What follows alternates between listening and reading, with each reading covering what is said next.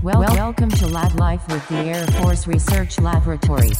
Hi, I'm Michelle. And I'm Kenneth. Today we talk to AFRL senior historian Kevin Rusnak about aliens' tweets in the beginning of Air Force engineering.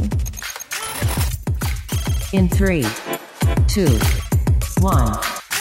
We are here today with Kevin Rusnak. He's the senior historian here at AFRL. Uh, thank you for joining us today. My pleasure. I'm always happy to talk about the history of the labs and airplanes. We're excited to cut into it, but uh, we want to start off. Uh, we heard that you're the person to talk to about the air quotes uh, alien. I get asked about aliens a lot. The easy answer is we have no aliens. We have no alien spacecraft. Uh, we've been tied into that story since oh, probably the uh, the 1950s. Uh, the way that the way the story goes is everybody's heard of Roswell, right? The aliens crashed out there in 1947. Mysterious uh, Air Force men loaded up alien bodies in an alien spacecraft and put it on a train and set it to Wright Patterson Air Force Base, which uh, was brand new by then. It had been combined from uh, Wright Field and Patterson Field. And the, the thought was that here we had not only the laboratories that study and develop technology, we also had what was the Air Technical Intelligence Group that um, had taken German technology and Japanese technology from World War II, crashed airplanes, crashed V-1 missiles and uh, V-2 rockets, that kind of thing, and uh, kind of reversed engineered them, figure out where the weak spots are and stuff. So it was only natural that if you had extraterrestrial technology, you'd send it to these same experts, right? And then, so we've been hiding alien bodies here or spacecraft in the infamous Hangar 18 for 70 years. So whenever somebody hears I, uh, that I that I work at Wright Patterson Air Force Base, the aliens always come up, and you know, okay, what about Hangar 18 and all this? The, if you look at a map of the base, there is no Hangar 18, so maybe it's a, a stealth hangar or something. You can't find it. I don't know. I've in 16 years, I've never found it. But uh, the short answer to your question, there are no aliens, there are no alien spacecraft, but uh, it's, it's kind of a fun little story, and it's always a good good thing to talk about at a cocktail party uh, over a martini or a glass of wine, right? Yeah, no, it's a good way to start a conversation.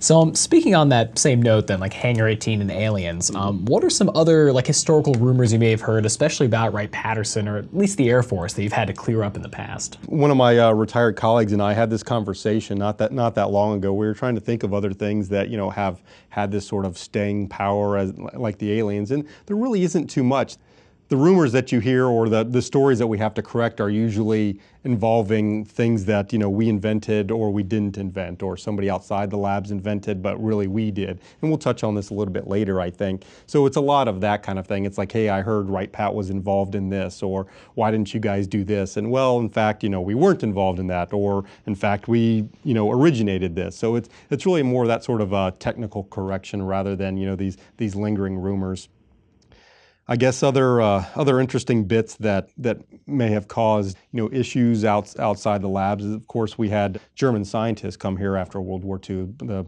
Project Paperclip, where the, the guys who went to work for NASA, Wernher von Braun and his, his rocket group, are the most famous, of course. But there were a group that came to work for the Air Force uh, here at Wright Field, among other places, to work on programs that would help us in the Cold War against the Soviets and they, they made some substantial contributions. Many were here for years. Uh, many more left uh, to go to contractors or went back to Germany or wherever. So they helped contribute in, ver- in various ways. But the local population was kind of mixed in their response to this. So there was there were a lot of issues at the time. Hey, are these guys helping us? Are they not helping us? You know, what are they really doing here? There's that kind of thing. But that's probably not something that persists very much to this day, of course, because that's uh, you know a long time ago. But that's the only other one of that magnitude that I can think of uh, offhand. Sure.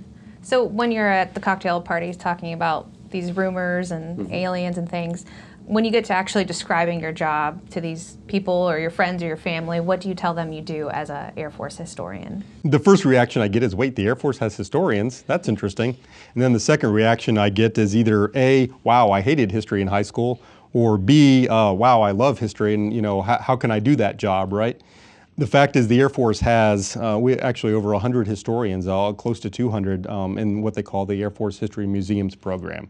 Every unit of a particular size, basically at the wing level or above, or a center like AFRL or the Life Cycle Management Center, for instance, has a historian. And the Air Force has required these really since uh, since World War II. Once the Air Force was going to be kind of an independent organization, they really saw history as something valuable to to their leadership. And Hap Arnold, who of course is a major figure in AFRL, right, in, in pushing science and technology, he was also a big supporter of having a, a group of historians documenting what's going on so that the, the leadership could understand why we were where we were and where we were going. So the field has uh, grown and, and contracted over, over the decades, of course. And as I said, now we've we've got a pretty pretty sizable cadre. You know, and here at AFRL, there are a few of us that that cover the labs. But uh, historians are just a part of that pie. We also have uh, museum specialists, curators, archivists. There's, there's a whole group of people that are involved in doing this job. And the historians are the ones who are sitting down doing the writing, of course, and, and a lot of research. But we're helped in our jobs by all these, these other people. And they help not only history, but uh, what we call heritage, the what has our organization done the hey how do we feel good about our organization let's look at these great accomplishments that we've done you know what are the key leaders, our key personnel, what are these great things that we've accomplished that falls into this category we call heritage. So we do some of that, and I guess social media to a degree falls falls under that and well, as well. You know, let's get the story of our, our unit out there. Whereas history is, we think of it as more analytical. Let's let's take let's figure out why, not just the what, but the why. You know, why are we doing these things? Um, why are we here? Th- those those kind of bigger issues. So we we do some of both. So, a, how does that translate to a day to day job, right? Well, for instance, today here I am uh, talking to you fine people, of course. But this morning I was looking through documents going back to World War One, looking at aircraft investigations. We'll talk about that in a little bit, I think, uh, about McCook Field, but also about some of our, our current hypersonic research. Just shows the, the, the breadth of what we have to cover as historians here, here at AFRL over the 102 year history that, that we've had. And so it's it's a lot of research, and I probably spend 75 to 80% of my time doing research, whether that is in an archives looking through boxes for documents, whether that's digitally looking for documents on databases, or like everybody else hitting, hitting Google and finding different things, or you know going through what we might have in, in our own archives and finding finding documentation for whatever project I'm currently working on, or research can count as I'm going to go out and interview this, uh, this rocket scientist or this material scientist or this technician or this, this technology director, something like that about whatever, whatever it is I'm, I'm working on. And then the writing ends up actually being a, a pretty small part of, of, of, what we do. That's kind of the tip of the iceberg. That's what the people see.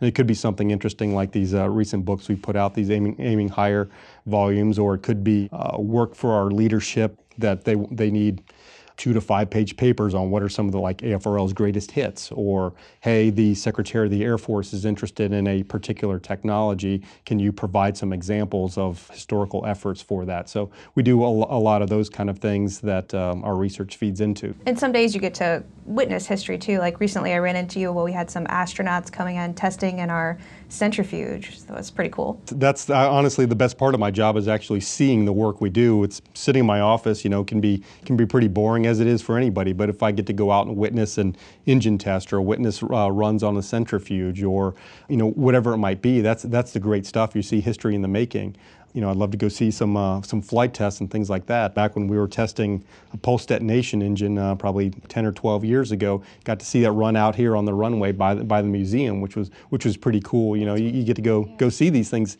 you know, happening. And as a historian, to witness these events just gives you kind of a a unique perspective on what's happening there, and you can talk to the people that are involved right there in real time. Hey, you know what's going on here you know, if you're a historian of, you know, the, the Middle Ages or uh, antiquity, you don't get to witness these kind of things. And they may think, well, hey, you're doing history as it happens. Well, that's really more journalism or something. No, it's a, it's a different brand of history, but, you know, it has this, this different kind of level of excitement and a little presentism that, yeah, you don't get the perspective of, you know, 100 years or 1,000 years of, of reflection, but, you know, you do actually get to be there while it's happening and kind of document what's going on in a, in a very, very real way. So. That's awesome. Yeah, I was gonna say I'm kind of touching on something you mentioned before. Then, so you mentioned a lot, like almost 80% of your day's research. Uh, do you have any examples of, let's say, like a really difficult piece of information, or how far you've had to go to get some pieces to like fill out a document? Yeah, the and anything old is is hard for us to find. We were talking a little bit before this, but I'll re- reiterate that that the and early documentation for the Air Force, and you'd probably see this in the Army or Navy as well, has been scattered to the wind in, in a lot of ways. You'll find, if you're talking about McCook Field, our progenitor, you know, 100 years ago, The documents for that might be some might be located at the National Archives in Washington. Some might be at the National Archives in you know different facilities. We might have some here at the Air Force Museum. We might have some in our own collection. So it's it can be a frustrating process trying to pin down any particular uh, item that you're looking for, especially since the older material isn't well cataloged. And you what you might find is that, hey, we've got you're interested in McCook Field, okay, we've got 100 boxes on that, and you know the finding aid might give you four, or five categories, but then you're still talking 25 boxes per category, and you've got that's a lot of stuff to go through. And if you're trying to find information on one particular airplane or one particular individual, you can be really frustrated. But I've, I've had great luck with, with archivists all around the country helping me out. I let them know what I'm, what I'm working on, and they'll you know pull bits of information. You know, people get excited about historians like me using their collections, and they'll they'll really go to great lengths to, to help out and find these things if they have them. You know, it's just a matter of finding out where they are in the first place. And unfortunately, our budget, uh, since we do work for the government, isn't isn't huge, so we don't get to do a lot of travel to go out to these places and spend weeks or months at an archives like you might if you're under a academic grant of some sort, where you know all you're doing is that research. We have our our day jobs for the Air Force, of course, and so we don't have that luxury necessarily, but uh, we try to get people to help us remotely as much as we can. So you've touched on some of the cool stuff you've done as a historian in your day to day. How did you um, get interested in aviation history, or what path took you um, to sit and in, sit here with us today? it's usually somebody's kid is is interested in history, right? Uh, you know, my my high school student wants to be a historian, and I'm afraid they're going to be uh, unemployed, right? Or they're going to be you know working uh, fast food for the rest of their life. What do you do, you know, with a with a history degree? And they're like, hey, you work as a historian. That's great. Can you tell me, you know, how this happens? And I think of myself in a way like a like a unicorn. I'm one of the few people that actually managed to do history in the field that they're interested in, and you know, at a place they want to be doing it. It, it doesn't happen that often. So to start from the beginning, you know, I grew up in this area around Dayton. I, I can trace my my interest in, in aviation, really space was, was my big thing, to uh, seeing Star Wars in the movie theater when I was four years old. I waited in line to see Star Wars there with my uh, my parents and my grandparents. Like I said, I was I was four years old, and it just blew my mind. I'm like, wow, that's what I want to do. I want to fly in space. You know, everything else is out the window. That's what I'm going to do with my life, right? And so, you know, from that point on, I was interested in anything to do with Air Force and NASA. I would go to the air shows here. My walls were papered with pictures of airplanes, like you know the ones we work on now. And that's to me, that's a great thing because the my office walls have the pictures of the same airplanes that I had on my walls as a kid, but now I'm like the historian responsible for writing about these things, right? So it just blows my mind that I was able to kind of connect these these dots, you know, without without having known it at the time. But I, I kept up that interest for you know as, as long as I can remember. But I'd wanted to be an engineer and thought that I would be able to work for you know the Air Force or the space program or something like that. But turns out I was a relatively mediocre engineer. So if I'd stuck with that uh, that that line of work, I probably would have been designing you know springs for uh, you know some obscure machine in some you know uh, obscure industry, and that didn't really help hold a lot of excitement for me. But I was really interested in technology and still really interested in airplanes.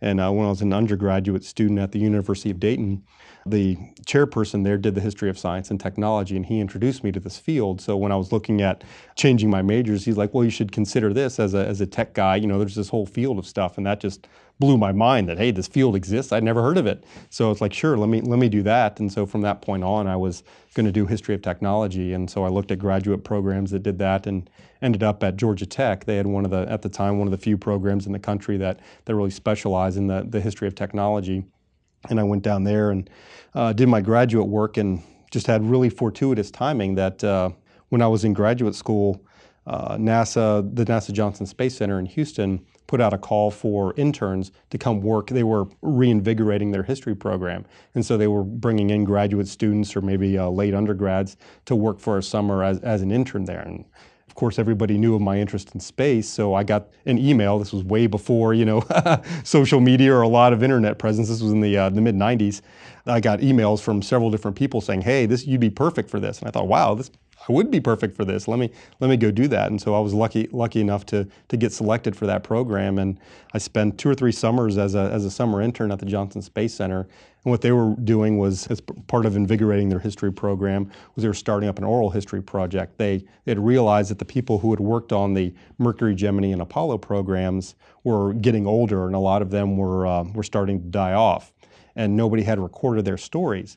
Of course, astronauts had been interviewed, you know, out the wazoo, right? Every, everybody's seen astronaut interviews, so there wasn't a whole lot more value gained by talking to those guys. But what about all the, the flight controllers that, that sat at the mission control consoles, the guys who sat in the back room of the mission control consoles, or the guys who sat in buildings across the way that worked for the engineering and development directorates? What about these guys? You know, nobody had ever talked to a lot of them. You know, the guys that were doing things very similar to what we do at AFRL, but you know, doing that for the space program. The guys that you know manage the the, the manned spacecraft, all, all these great technologies, all these great stories, and guys that nobody nobody had ever bothered to interview. So that was that was really our thing. So we did a lot of a lot of research and writing on these people, you know, similar to what I do now. And then we would sit down and interview these guys, sometimes for hours, talking about what they did. And we just ended up with this tremendous treasure trove of of information about the early space program, and that that program's gone on. It's still going on actually, and I think they've uh, they've done their uh, their 1,000th interview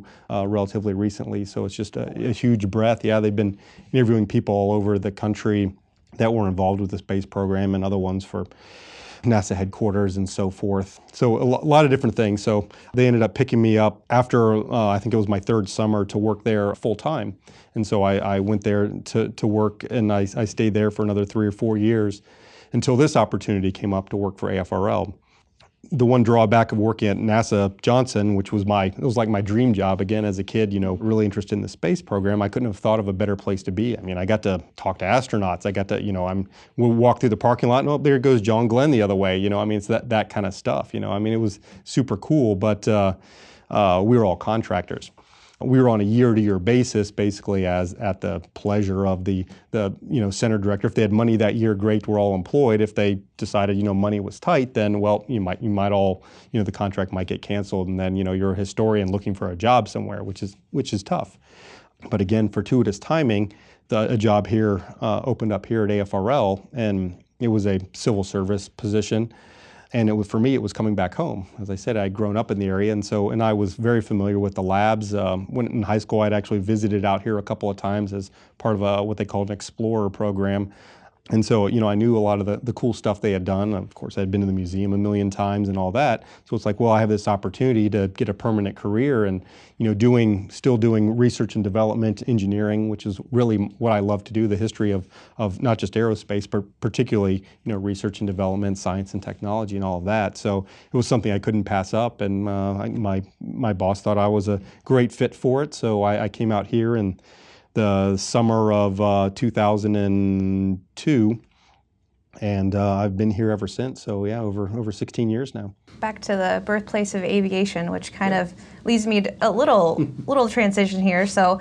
um, you have a Twitter persona at McCook Field, and McCook Field is a big spot in aviation history in, in Dayton, part of our, our history here. Could you uh, touch on McCook Field and what you're doing with that uh, Twitter handle? So military aviation, particularly in the U.S. Army, was was not much of a thing prior to World War I. We had a, a, a training facility out at uh, North Island uh, in California where we had uh, one engineer out there who was basically trying to keep everybody from crashing their airplanes all the time. I think the uh, the fatality rate for Army flyers out there uh, prior to adding an engineer was something like 50%. It, 50%. Was, it was terrible, oh. yeah. Oh, wow. The airplanes were just, you're, you're talking barely past the Wright brothers, you know, 1909 military flyer. I mean, you had other models going, but it was terribly unreliable. So we brought in an engineer, the, the first man, as far as we know, to receive a, uh, an aeronautical engineering degree in the, in the U.S., uh, Grover Loening, was hired out there to, to fix things up. And so he really, uh, under his watch, he basically eliminated that fatality rate to zero. He did a great job, but you're talking a very small facility and one person. Once World War I hits, the United States finds itself very far behind the rest of the world. Uh, for one thing, Europe had been in World War I since 1914, and we didn't get involved until April of 1917. So we were already lagging behind by almost three years in terms of developing material for war. our Air Force as it was was, was practically non-existent. Uh, when World War I broke out, we had, uh, depending on how you make the count, about 60 airplanes, and that's it. Mo- almost all of those were training airplanes, some light scout type things, but nothing combat worthy. I mean, zero. If you look at the stats from 1914, American government investment in aeronautical research was something like eighth in the world, behind countries like Mexico. It, it, was practically non-existent. There was no organization. There was nothing. The planes we did have were supporting uh, the cavalry. Let's do some scouting, and then everything else was devoted to training for that particular mission. We had no fighting planes at all. So when we got involved in World War One, Congress says, well, we need an, we need an air force. So they, they throw $640 million at us to, to build up an air force. But the problem is we didn't know how to do that, and we didn't know how to do it quickly. So they did, did what they thought was best, which let's take the best European designs from our allies. We went to Italy, to France, to England, picked the best designs, recommended the ones we build here, and then, okay, we'll take those designs, we'll build up an, an American industry and crank out thousands of airplanes. We projected we would have something like 10,000 planes within a year, wildly optimistic estimates. But the idea was let's not do a lot of development, let's copy what we have. Well, it turns out to be a lot more difficult than you think because for one thing, uh, they over there use the metric system. We over here use the English system. So even something like a screw, you know, we don't have the machines to make metric thread screws here. So I mean, just very basic stuff. And so every, if every measurement is in millimeters or meters or kilograms, we have to convert everything. And then of course you end up with odd fractions or decimals. It doesn't work very well. So you start fudging these things, then you end up with an airplane that's very different from what it was originally intended. And it also turns out that airplanes, at least at that time, didn't really lend themselves that well to American methods of mass production. You think Henry Ford and the assembly line, and that was still relatively new at that time. Because airplanes were made out of cloth and wood, it was more like cabinet making or something even fancier, like making a piano. There's so many intricate moving parts with wood and cloth and paint, you know, and metal pieces that have to get, work together intricately. You can't just throw that on an assembly line at the time. And there's a lot of craft involved there, and we just weren't set up for that. Um, you know, there, no American airplane manufacturers could do that. And car manufacturers, of course, weren't building cars the same way. So it was really, they had huge growing pains. And we quickly figured out that we need some kind of technical organization to handle all of this, to be kind of the, the central clearinghouse for deciding what we need to do, what we need to fix, how we can adapt these planes, how we can improve them and make them work. That's the genesis of McCook Field. So we start an engineering organization first in Washington, D.C. Basically, two guys. One does engine design. This is uh, Jesse Vincent. And then one was airplane design, a gentleman by the name of Virginius Clark. So the two of them are kind of the foundation. And then they decide, well, a two-man office in Washington, D.C. is not going to cut it. We need a place where we actually have laboratories and shops and a landing strip. Uh, these kind of, we need to go somewhere. So originally they were going to put their facility at, at Langley Field in Virginia, and because Langley was under construction as, as an air base at the time. But uh, it turns out that it took too long to actually construct these facilities. They were looking at kind of more permanent structures and so forth. So like, well, where can we just where can we build a temporary facility quickly, be up and running within a couple of months? Well, one of the heads of aircraft production was a man, uh, Colonel Edward Deeds. He was a local Dayton guy who had been involved with the National Cash Register Corporation, NCR, very familiar with manufacturing, and of course a big Dayton uh, Dayton booster. And he said, "Hey, well, you know what? We've got some facilities in Dayton that might might suit the bill. If we're just looking for something now, we'll make the arrangements. You know, later we'll just let's get something there." So Jesse Vincent comes out here to Dayton and looks at a facility uh, in what's now Moraine, south of Dayton. Like, okay, well let's let's do this. It was actually Colonel Deeds' personal facility uh, right next to the a factory he was putting together to build some one of these European design airplanes. And they're like, hey, this suits us great, let's have it. Deed says, well, maybe not that one. Don't take that one because you know we're using that for this factory and we're going to make a lot of money building airplanes for for the war, right? But he's like, I've got this other facility just north of downtown that we started to build a private airstrip there, and you know we were going to use it for an air school, but right now it's there's basically nothing there. So you guys can have that. Not an ideal location. It was, as I said, just north of downtown, kind of in a bend of the river. It had been completely flooded in the Great Flood of, uh, of Dayton, uh, 1912. But hey, this is only going to be there for a little while anyway, so we'll just throw up some temporary buildings. We'll pave the runway, and there we go. Okay, we'll, we'll go with that. So they, they picked that, that site and then they built up McCook Field. I think they picked it, uh, if I'm remembering correctly, in September. And then Jesse uh, Vincent gets here in October of 1917. And by December, they're, they're fully up and running. They've, they built their hangars, they built uh, their initial shops, they're getting test facilities put in there, and they're, they're good to go. They name it McCook Field because that area of land had been owned previously by the McCook family, the uh, so-called Fighting McCooks of Civil War fame. Um, there were, I think, six of them that had been involved in the Civil War. Uh, there was a general um, involved, and so they were kind of a famous family. And as I said, they they owned part of that land previously, so they thought, hey, let's just name it after them. And it was at one point it was the only field in the uh, the Air Service that hadn't been named for a, uh, a flyer who had died in the course of uh, them and Langley, of course, uh, that hadn't been named for a, a flyer uh, that had died in, in an airplane crash. So. So they build up this facility thinking it's going to be temporary. They, they take charge of all the engineering. The technical activities go on there, but they actually have a couple of different buildings in downtown Dayton where they do all the administrative stuff. They move three different buildings in the course of like nine months. Uh, they keep going. Uh, every time there's a new building put up, they move to it. But the Bureau of Aircraft Production goes there. Know, later organization called the Division of Military Aeronautics goes there. So they're running these kind of two separate facilities.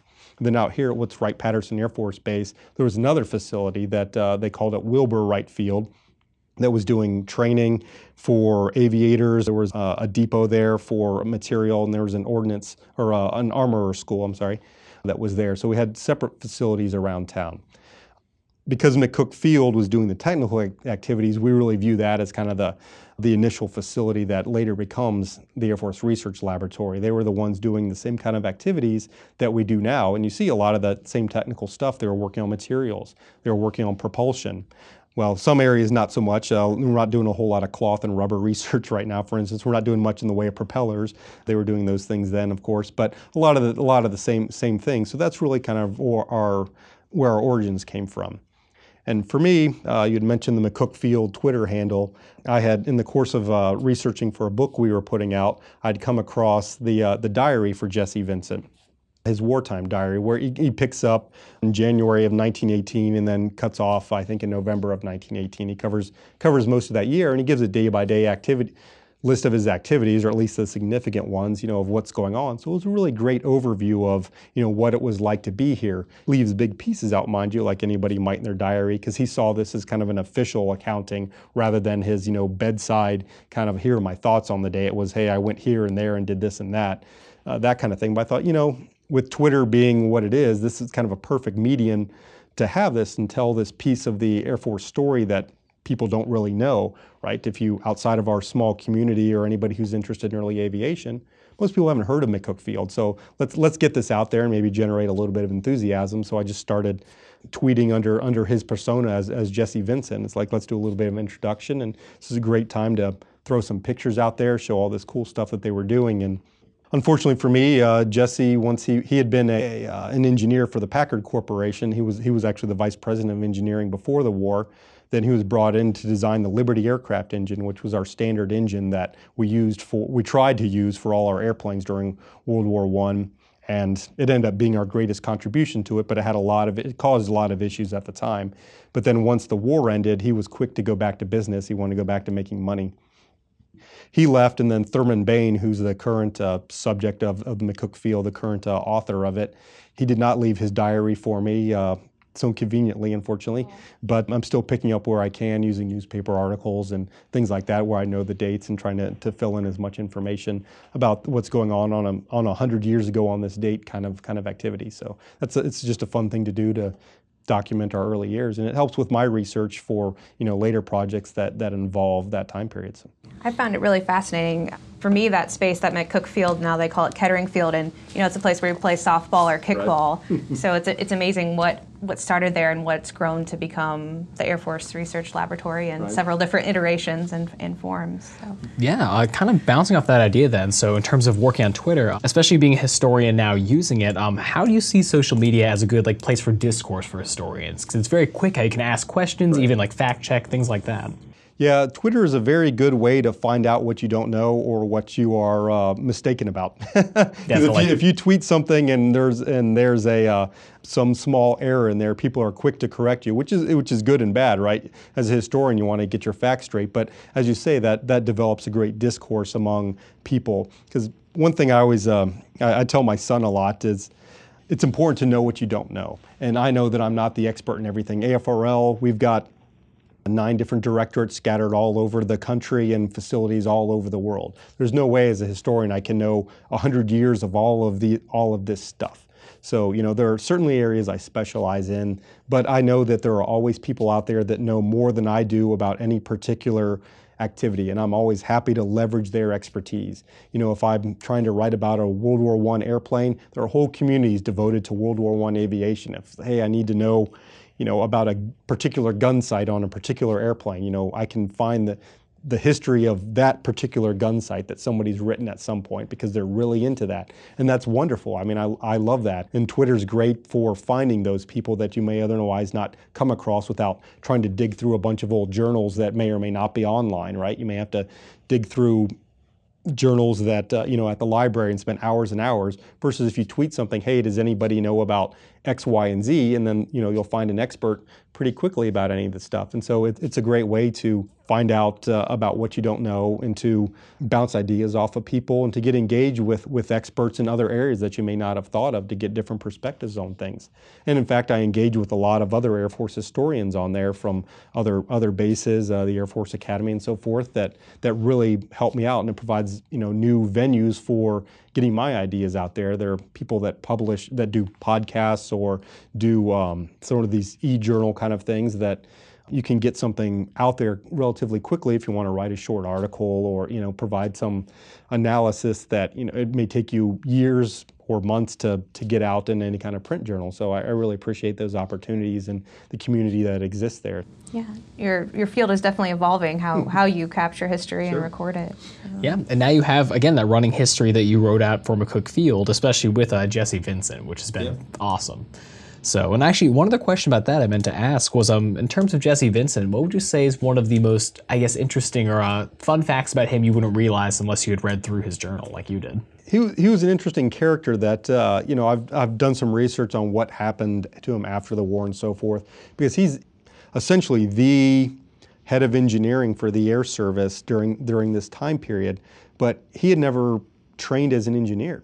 He uh, had just some sort of innate mechanical acumen. I mean, he had grown up on a, on a farm partly in Illinois, partly in, in Missouri. But then he had shown this mechanical aptitude, and so he uh, uh, he worked for like the Burroughs Adding Machine Company and had become part of their invention department. And then he worked for Hudson Motor Car, and then uh, moved to to Packard uh, in 1912, as I recall, and then just moved up the chain relatively quickly. But he had he had never gone to college he had taken, uh, by some reports, some correspondence engineering courses, which I guess was not really all that atypical at the time. But you know, he didn't have that sort of formal training, and so for him to be overseeing the air service engineering was really, and so, well, certainly in eyes of some of his critics, was, a bit of a stretch. Because he, he certainly proved his mettle as, as an engine designer, and that's really what he, his big thing at Packard had been. He had been working on uh, on engines there and had designed one of the first 12-cylinder motors for uh, for cars and he had applied that expertise to designing the Liberty engine and so forth. But if you read uh, the investigations of aircraft production that happened after the war, based mainly on the fact that we didn't produce as many airplanes as we said, so where did all this money go? There was a lot of criticism from some areas about why did we have all these automobile guys working in, in airplanes when airplanes and automobiles are very different. And so they took a, a, a blunt of that criticism. And Jesse, of course, was not immune to that. But one of the, the criticisms was, well, we have these automobile guys who don't know anything about airplanes, haven't been trained on airplanes, you know, running the show. And that was what really caused a problem.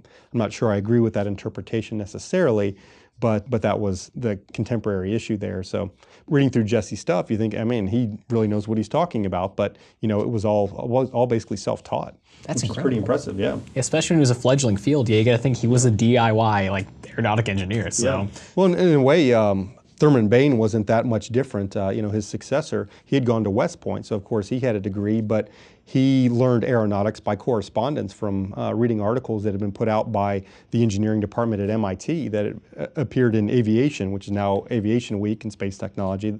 He, he read those the articles that they'd put out. A guy, um, uh, Alexander Klemin, who actually came to work here at McCook Field during the war, he studied those, and then so he was put in charge of designing an aeronautical engineering curriculum at North Island after he had just been a student there himself. There was a lot of self-teaching going on because there just weren't departments set up for this at the time. I mean, they were starting to be a little bit, but otherwise not not very much. So there was a lot of autodidacts in the in the program. So Kevin, one final question uh, while we have you. It comes from one of our followers on Twitter, Michael Heil. He asked, What are the most significant inventions and technological advancements to come out of the Air Force Research Laboratory and its predecessor labs? Now, I think that question could probably be a podcast series in, on its own, but if you could pick one um, invention or technological advancement to highlight to us. You know, who invented what is a, is a tricky question. The, the research lab, while we do in house research, we're really kind of the center of a technological community. We, even ever since the McCook Field days, and it was set up this way on purpose, it's serve as a like a technical clearinghouse of, of knowledge. We serve as a as a catalyst for invention. In, in addition to making our own inventions, we take ideas from other places, we develop them, we foster them, we provide money to, to do that. We may generate our own ideas and provide funding to companies to develop those because we may not have the in-house capabilities to, to do that. So when you say invention, it's not like, you know, the classic image of Thomas Edison, you know, he, he invents the light bulb on his own, which of course didn't happen, but, you know, there's that, that sort of model. So I just, I just want to put that out there that AFRL is involved in a lot of, a lot of these inventions. We probably should get much greater credit for many of these things than we actually do. So there are certainly ones that where I think we're, we're really central to the development of that if we hadn't been involved, they might have taken years to appear or uh, may not have appeared at all. Uh, the one example that comes to mind is fly-by-wire. This is something that uh, we initially had a lot of resistance to, but let me explain the technology first. Traditional airplanes are controlled with, uh, you've got your control stick and your rudder pedals that were connected, again, ever since the Wright brothers days by, by cables and pulleys to your flight control surfaces, your ailerons, your rudder, your elevators. So when you pull a stick a certain way, the flight control surfaces move to make you turn. Pretty simple, right? But when airplane speeds get faster and faster, when you're talking hundreds of miles an hour instead of tens of miles an hour, the force going across those flight control surfaces is so strong that you don't have enough muscle power to make them move. So you need to start providing some, some boost to that. So that's when we introduce hydraulics into the system. So now you're having kind of an artificial component. Well, fly-by-wire is taking that a, a step beyond, a step beyond even providing an automatic pilot where you've got gyroscopes controlling, you know, the, the flight control surface instead of just the pilot, where you've got beyond what they call stability augmentation, like, hey, let's keep the, the aircraft relatively stable if there are bumps from turbulence or something like that.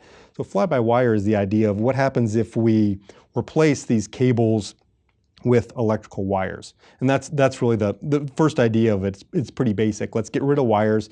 We're going to have a an electronic input on one end, and then we're going to have the electric motor on the other end moving, moving the hydraulic actuator. And so just in between, we're going to have an electrical cable saying that's where the signal is going to go. Much less vulnerable than, than hydraulics that can get holes in them if you, if you get shot at, right?